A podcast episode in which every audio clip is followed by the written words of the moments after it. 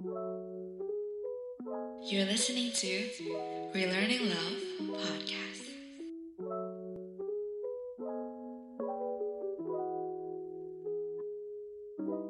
Welcome to Relearning Love Podcast. Semoga kalian kalian baik di mana pun, kapan pun kalian lagi dengerin ini. Untuk kesayangan Tuhan yang mungkin baru pertama kali dengerin podcast ini, welcome! It's so good to have you here with us. I'm glad you decided to join us on today's episode. Hari ini kita akan ngomongin sesuatu yang pasti relate banget di dalam kehidupan kita.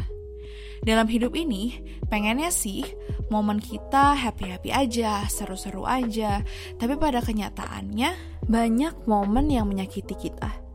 Banyak orang yang menyakiti kita. Bahkan Tuhan Yesus juga berkata di Alkitab bahwa di dalam dunia ini akan ada penderitaan. Tapi jangan takut karena Tuhan sudah mengalahkan dunia ini. Di beberapa episode terakhir Relearning Love, kita selalu baca Matius 22 ayat 37 sampai 40. Hari ini kita juga mau baca ayat ini lagi. Matius 22 ayat 37 sampai 40. Jawab Yesus kepadanya, Kasihilah Tuhan Allahmu dengan segenap hatimu, dan dengan segenap jiwamu, dan dengan segenap akal budimu. Itulah hukum yang terutama dan yang pertama. Dan hukum yang kedua, yang sama dengan itu ialah, Kasihilah sesamamu manusia seperti dirimu sendiri. Pada kedua hukum inilah tergantung seluruh hukum Taurat dan kitab para nabi. Di ayat 39, Tuhan Yesus mengajarkan kita untuk mengasihi sesama manusia seperti diri kita sendiri. Tapi, bagaimana dengan orang-orang yang sudah menyakiti kita? Bagaimana kita mengasihi mereka? Bahkan, apa harus kita mengasihi mereka? Ketika gue lagi mempersiapkan episode ini, gue keinget sama frase forgiven much, love much.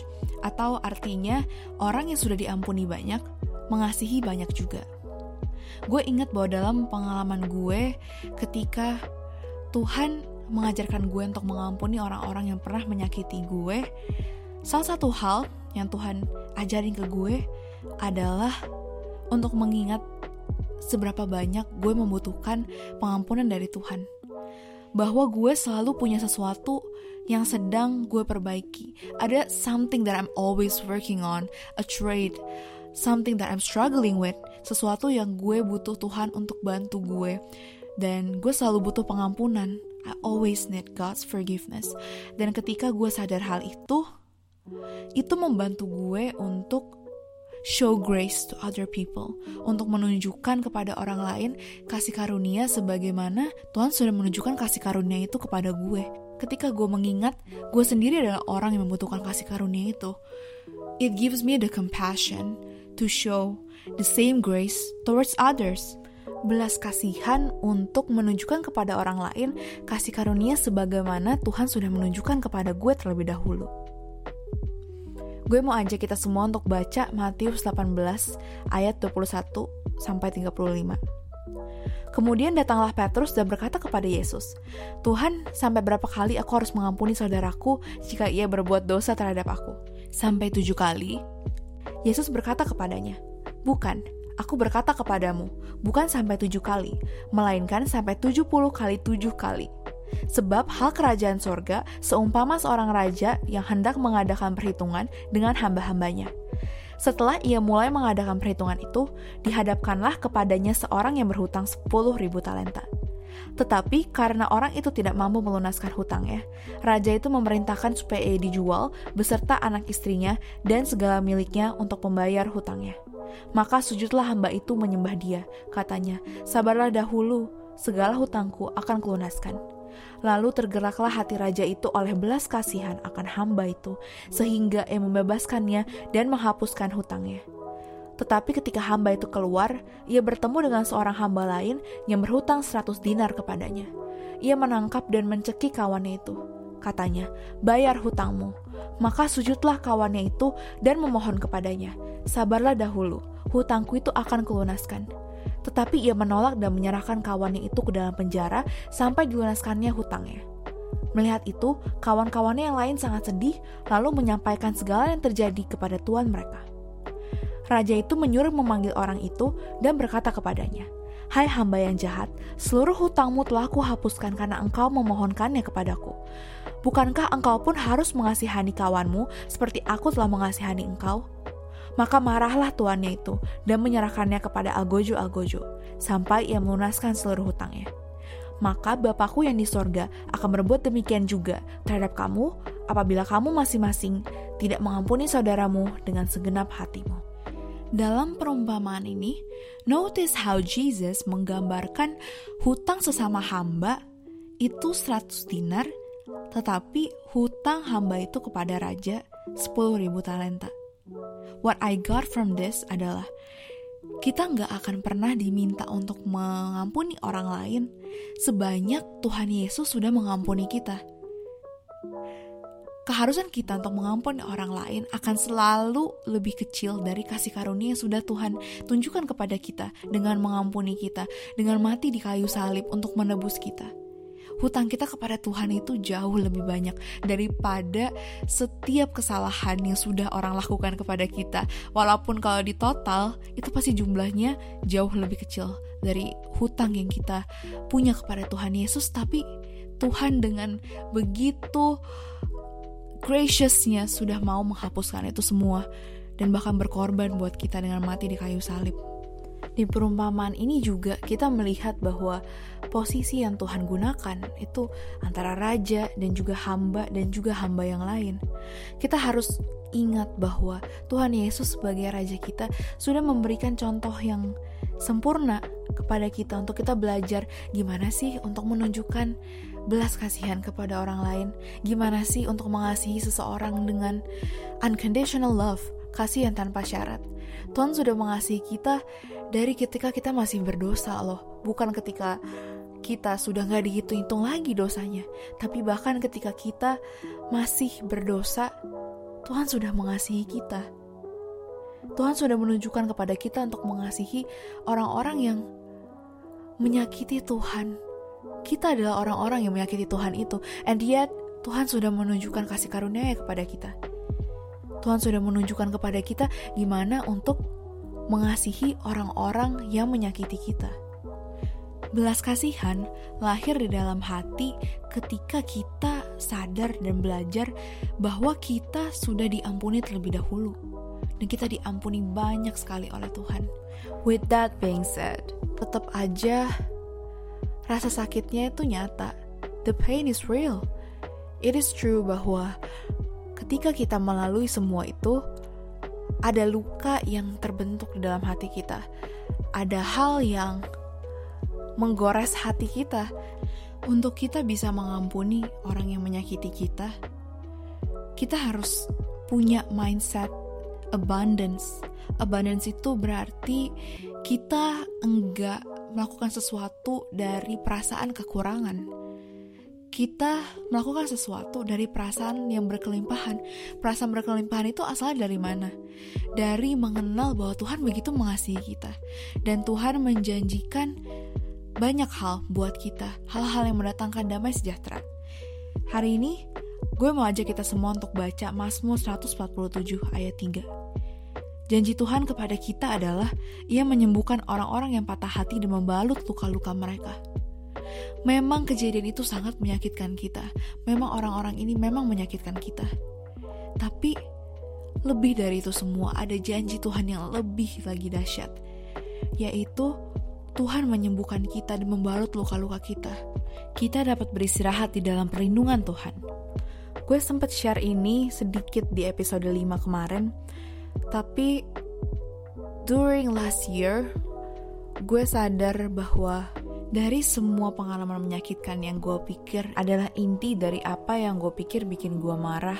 Tapi ternyata what I really needed to deal with at that time adalah gue masih marah dengan diri gue sendiri. Karena ketika ada kejadian yang tidak adil terjadi sama gue, gue merasa gue gak melakukan apa yang seharusnya gue bisa lakuin untuk menjaga diri gue sendiri, untuk membela diri gue sendiri. Tapi looking back, gue gak sadar saat itu bahwa Tuhan sudah membawa gue jauh banget dan Tuhanlah yang menjaga gue, Tuhan yang selalu membela gue. Tuhan sudah menyertai gue dan bahkan memulihkan gue dari keadaan itu. gue nggak lagi harus khawatir akan hidup gue sendiri dan merasa bahwa untuk menjaga diri gue sendiri itu adalah tanggung jawab gue seorang dan gak ada orang lagi yang mau melakukan itu.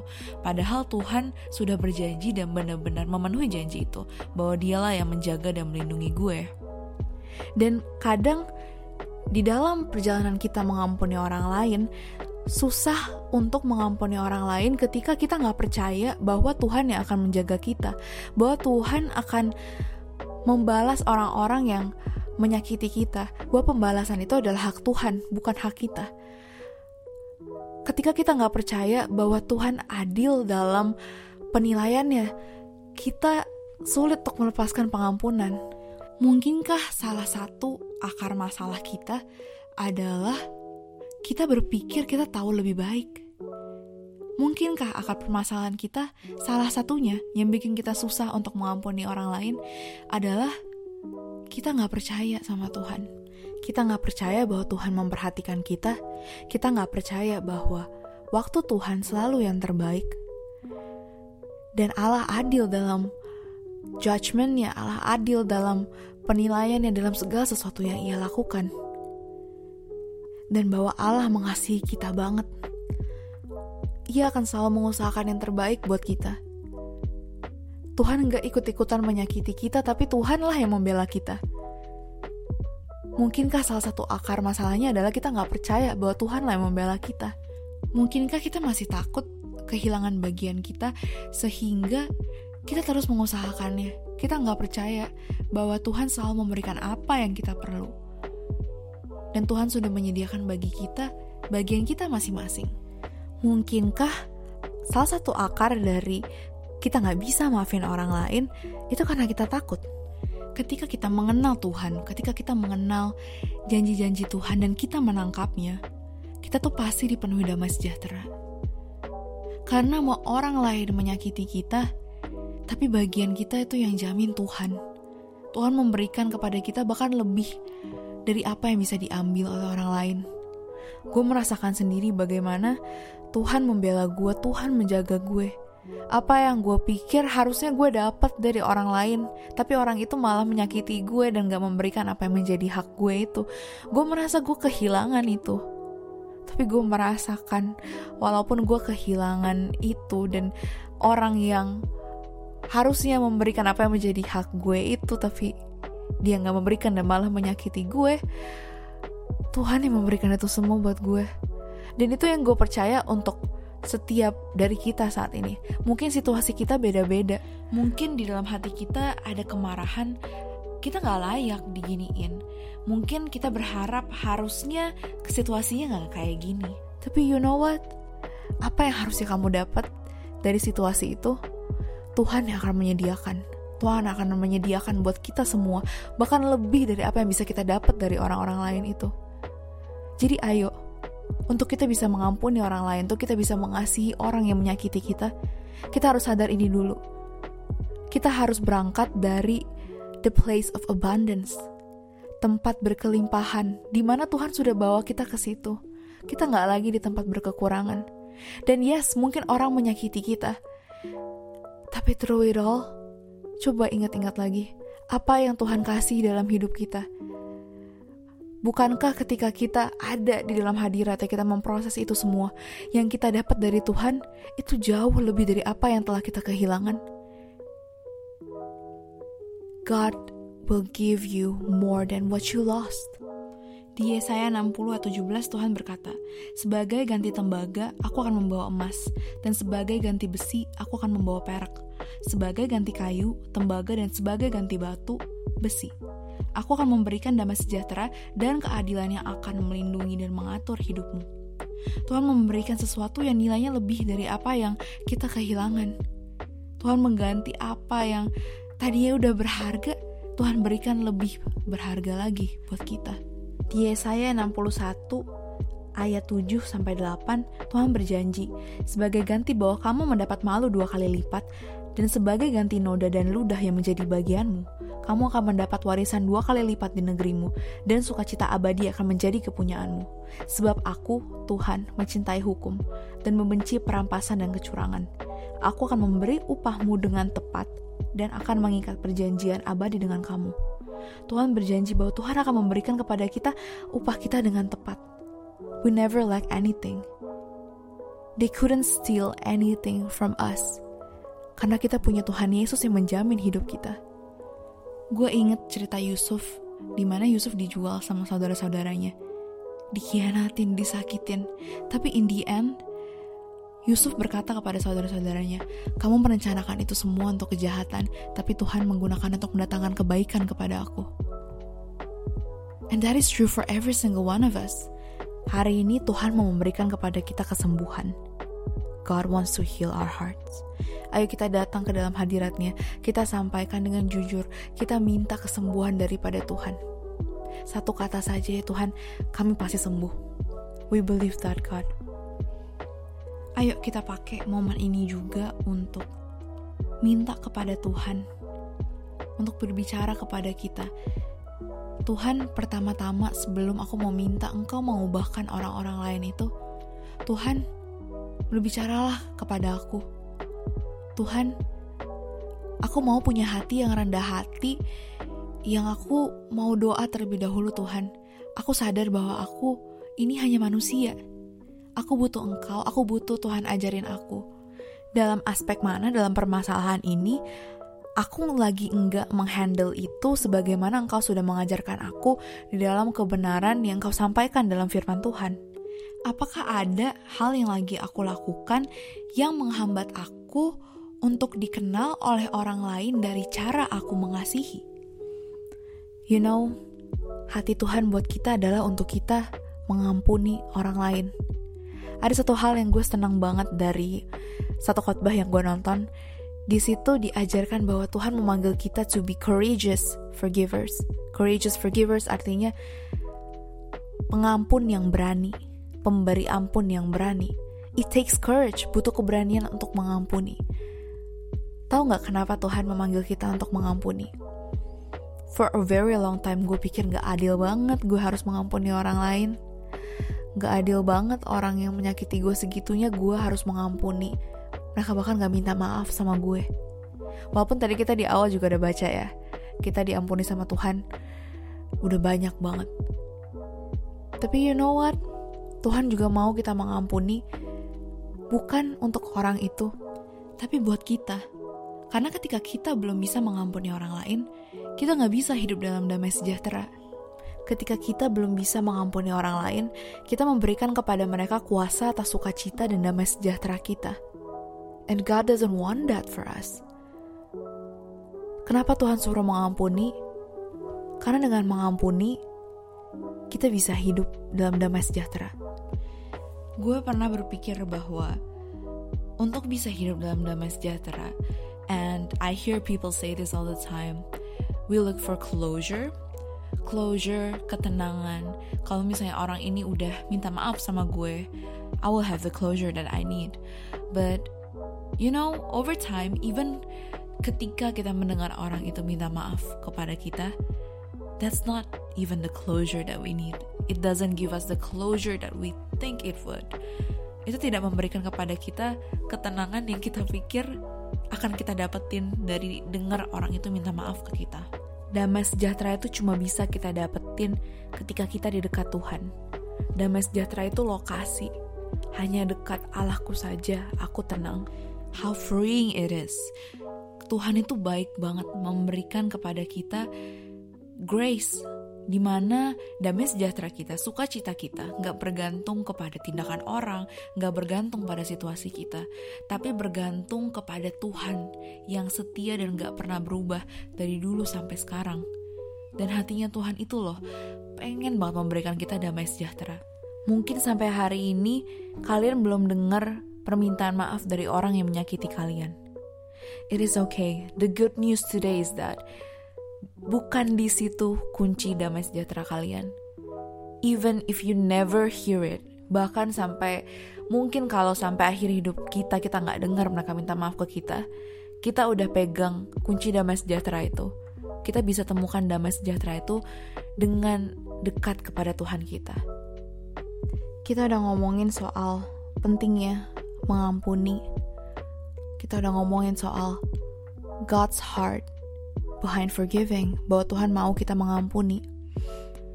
Tapi, what does forgiveness look like? Sebenarnya mengampuni itu kayak apa sih? Gue sendiri kesusahan untuk mendefinisikan mengampuni for a very long time. Apa maksud Tuhan dengan mengampuni? Apakah itu berarti berhenti marah?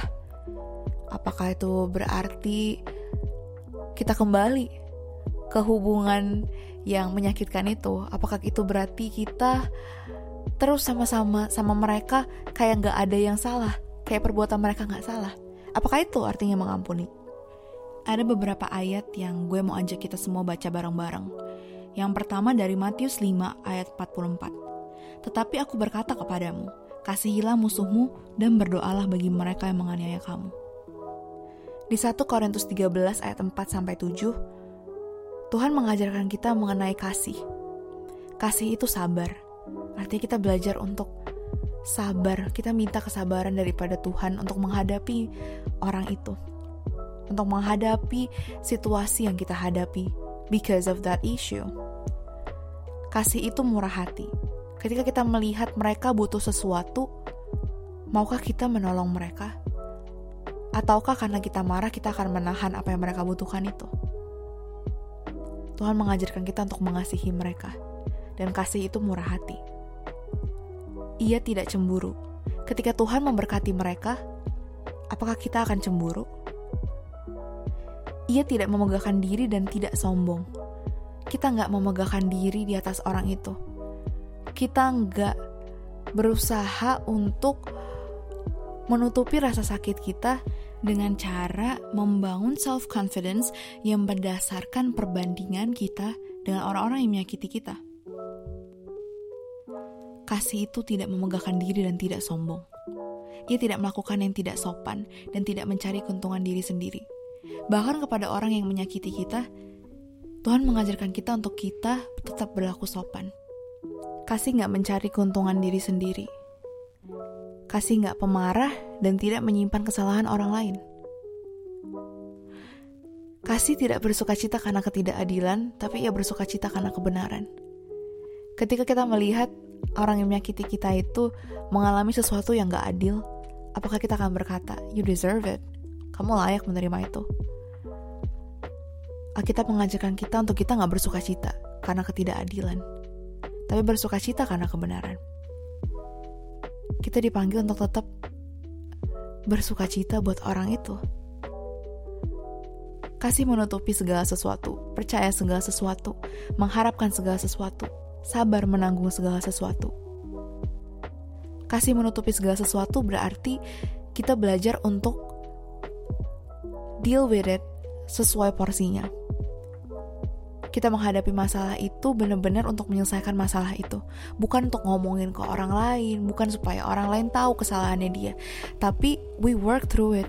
Prosedurnya itu seperti yang di Matius 18 ayat 15 sampai 17.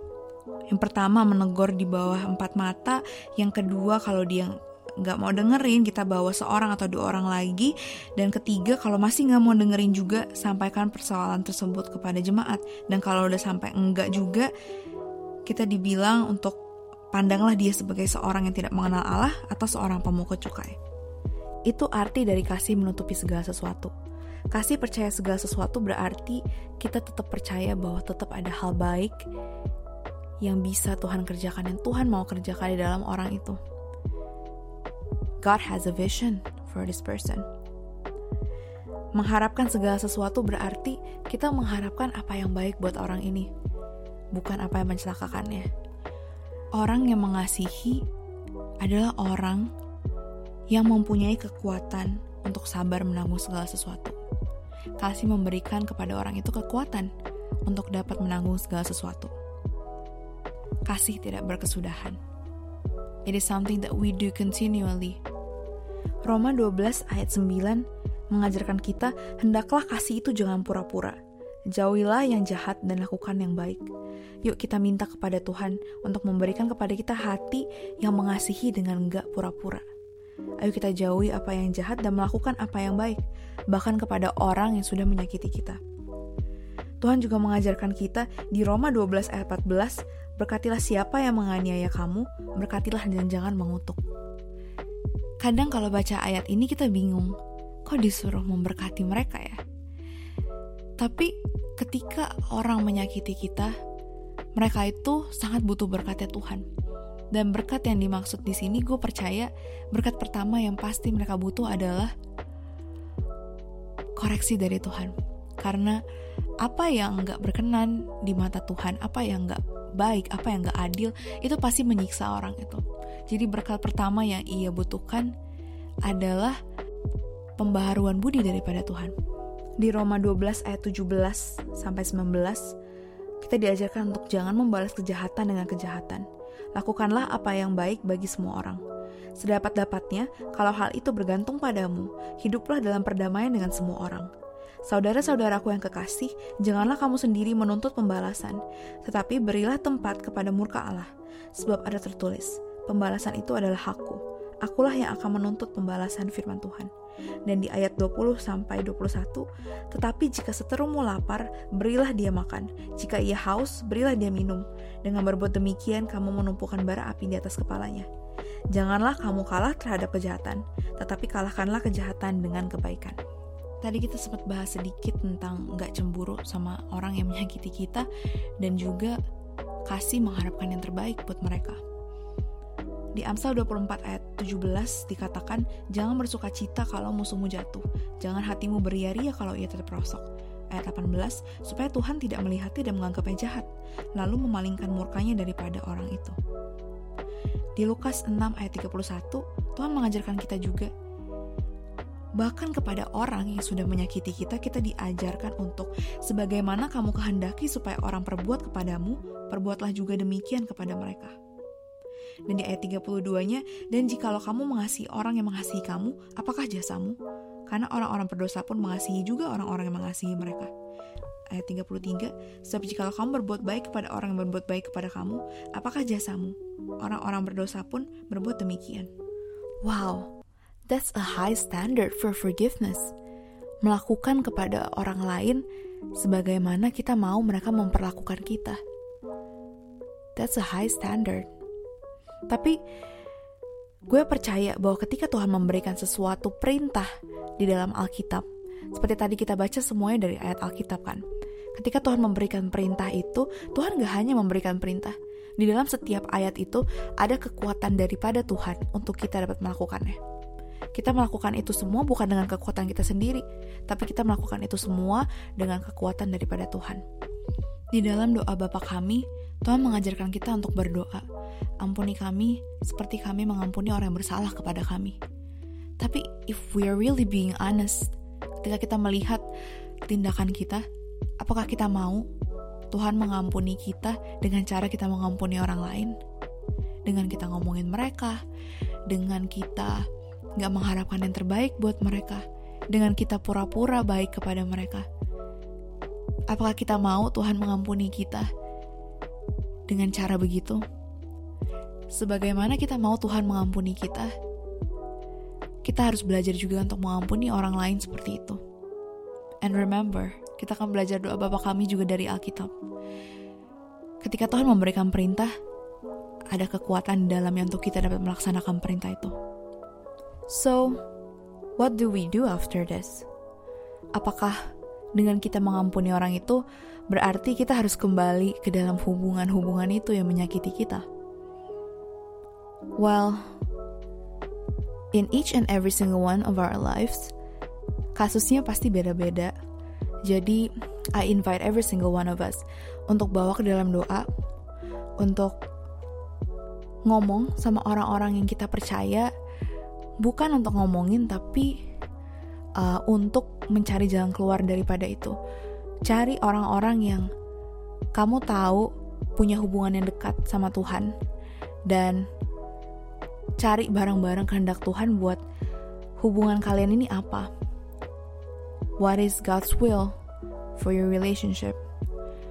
And we are also very open for you guys to share your stories. We would like to pray for you we would like to be a community for you. Jadi if maybe you're struggling to identify siapa di kehidupan kalian yang bisa give that insight to you, kalian bisa juga ke Instagram Relearning Love. We would love to be your community and we don't just say to say it, tapi we would like to pray for you and pray over your situation. Tapi satu hal juga, ini bukan berarti ini buat semua orang, tapi memaafkan itu bukan berarti kita nggak punya boundaries. Mengasihi orang yang pernah menyakiti kita berarti kita nggak mendefinisikan mereka berdasarkan apa yang mereka nggak bisa lakuin. Berdasarkan apa yang telah mereka lakukan salah kepada kita.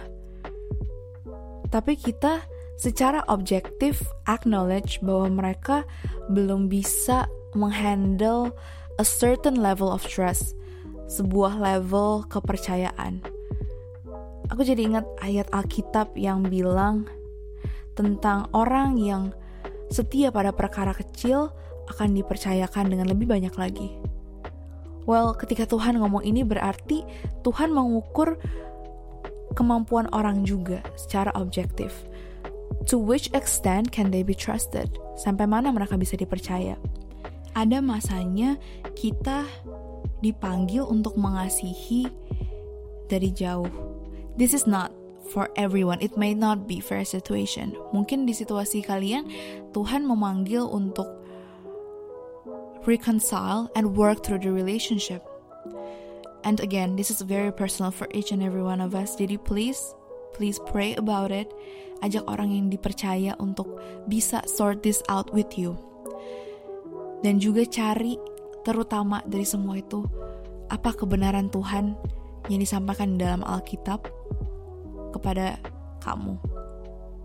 Terakhir sebelum kita menutup podcast ini dengan doa, gue mau ajak kita semua untuk baca Yesaya 61 ayat 2 sampai 3. Untuk memberitakan tahun rahmat Tuhan dan hari pembalasan Allah kita, untuk menghibur semua orang berkabung, untuk mengaruniakan kepada mereka perhiasan kepala ganti abu, minyak untuk pesta ganti kain kabung, nyanyian puji-pujian ganti semangat yang pudar, supaya orang menyebutkan mereka pohon tarbatin kebenaran, tanaman Tuhan untuk memperlihatkan keagungannya. Gue percaya bahwa tahun ini adalah tahun rahmat Tuhan. Tuhan mengaruniakan kepada kita kemampuan untuk mengampuni orang lain, bahkan untuk mengasihi mereka. Yuk, kita taat, kita belajar bersama-sama untuk mengampuni dengan kekuatan dari Tuhan Roh Kudus. Yuk, kita sama-sama berdoa. Bapa di surga, Terima kasih untuk waktu kami bersama melalui episode ini Tuhan. Bapa, kami mau berdoa agar Engkau menyatakan kepada kami, menunjukkan di area mana dalam kehidupan kami, kami masih membutuhkan untuk mengampuni. Bapa, mungkin itu adalah area yang kami sudah terlalu familiar dan kadang kami bahkan tidak sadar. Kami minta ya Tuhan, agar Engkau membawa kepada terangmu hal-hal tersebut sehingga kami dapat melakukan apa yang menjadi kehendak hatimu. Bapa, ambil rasa sakit dari memori tersebut ya Bapa. Ubahkan trigger kami menjadi kesaksian ya Bapa akan kebaikan Engkau, akan penyertaanmu dalam hidup kami. Ketika kami melihat kembali ya Tuhan, biarlah yang kami lihat adalah Engkau dan tanganmu yang bekerja. Apa yang dulunya tempat kegelapan dan rasa sakit, sekarang telah berubah menjadi tempat sukacita. Bapak kami percaya bahwa apa pun yang mereka ambil dari kami, kami tidak pernah kekurangan apa pun. Karena engkaulah Bapak kami, dan engkau adalah gembala kami, yang selalu bersedia untuk mengasihi kami dan membantu kami. Kau menyediakan bagi kami ya Tuhan, dan engkau telah menjanjikan kepada kami berkat yang ganda untuk menggantikan apa pun itu yang kami kehilangan ya Bapak. Bantu kami untuk mengampuni ya Bapa. Bantu kami untuk menyamakan pikiran kami dengan apa yang menjadi isi hatimu ya Bapa. Kami percaya bahwa kasih karuniamu cukup bagi kami dalam setiap langkah kami. Kami mau berjalan, menjalani setiap hari bersama Engkau. Kami mau taat dan melakukan bagian kami setiap hari. Sembuhkan kami ya Bapa. Kami berserah dan tunduk di dalam nama Tuhan Yesus Kristus. Amin. Alright, Thank you so much for joining us for today's episode. It's been such a blast doing this with you. Dan as usual, head over to our Instagram page at relearninglove.id. Kalian bisa DM, kalian bisa komen juga di situ. We would love to hear your stories. We would love to pray for you. Kalau kalian ada yang mau didoain, send us your prayer request and we will pray for you. Alright, as usual, thank you for tuning in. I'm Valeria Gabriela, and that is Relearning Love.